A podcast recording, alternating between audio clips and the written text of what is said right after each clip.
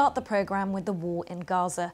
The Israeli military has continued its bombing of the Gaza Strip overnight, while heavy combat continues on the ground. Gaza's Hamas run health ministry says at least 241 people have been killed in the past 24 hours. In his first interview since the war began, the Palestinian President Mahmoud Abbas described the conflict as a grave crime against his people. All this comes shortly after the head of the Israeli army warned that dismantling Hamas could take many more months. Graham Satchell reports. Night after night, for weeks now, the families of those taken hostage take to the streets of Tel Aviv. They're putting pressure on the Israeli government to bring the hostages back alive and stop the fighting. They need to look at other options. The military pressure will continue but we see they, they don't have any results. The head of the Israeli army, Herzi Halevi, said the war could take many more months. There are no magic solutions, he said. There are no shortcuts in dismantling a terrorist organization, only determined and persistent fighting.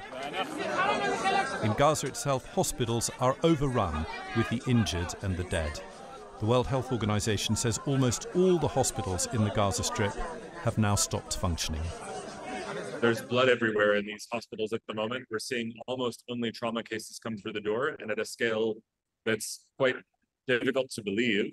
Um, it, it's it's a bloodbath, as we as we said before. It's carnage. In his first TV interview since the war began in October, the Palestinian President Mahmoud Abbas described the situation as a catastrophe and warns the West Bank could implode at any time. A huge crime has been committed against the Palestinians over the past 79 days, not just in Gaza, but also in the West Bank and Jerusalem.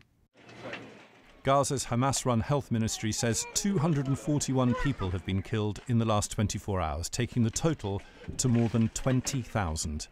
Israel's campaign, which it says is to destroy the leadership of Hamas, shows no sign of ending. Graham Satchell, BBC News. Well, earlier, our Middle East correspondent Yolande Knell explained what else the Palestinian president had to say in his interview. I mean, this was quite a wide-ranging interview, his first since the 7th of October attacks, and he spoke to Egyptian television. Of course, Egypt has been uh, playing a key role as a mediator, trying to uh, broker a new ceasefire deal between Israel and Hamas in recent days.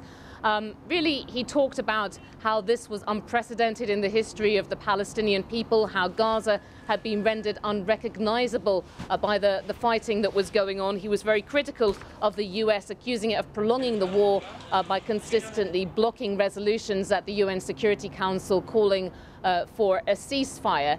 Um, but he also gave a warning that the occupied West Bank, where of course his Palestinian Authority has limited governance, that that could also implode. And just looking at what's happened overnight, we are hearing from Palestinian health officials that six Palestinians have been killed in one of the urban refugee camps in the north of, the West Bank, close to Tulkarem. Um, and he's uh, that means that now more than 300 Palestinians have been killed uh, by Israeli forces, uh, by um, Israeli settlers as well, since the 7th of October attacks. Now, in Tulkarem, the Israeli military hasn't yet commented on what its operation there uh, was all about. And Yolande, you mentioned that Egypt's mediating role. There are reports in Israeli and Arab media about Egypt proposing a ceasefire plan. Do we know any more details about that? Yeah, this was a, a ceasefire plan that also included um, an ability to release uh, more of the hostages. Of course, more than 100 hostages uh, still being held in the Gaza Strip, and we've had hostage families um, as recently as last night holding protests, accusing their government of not doing enough to bring their loved ones home.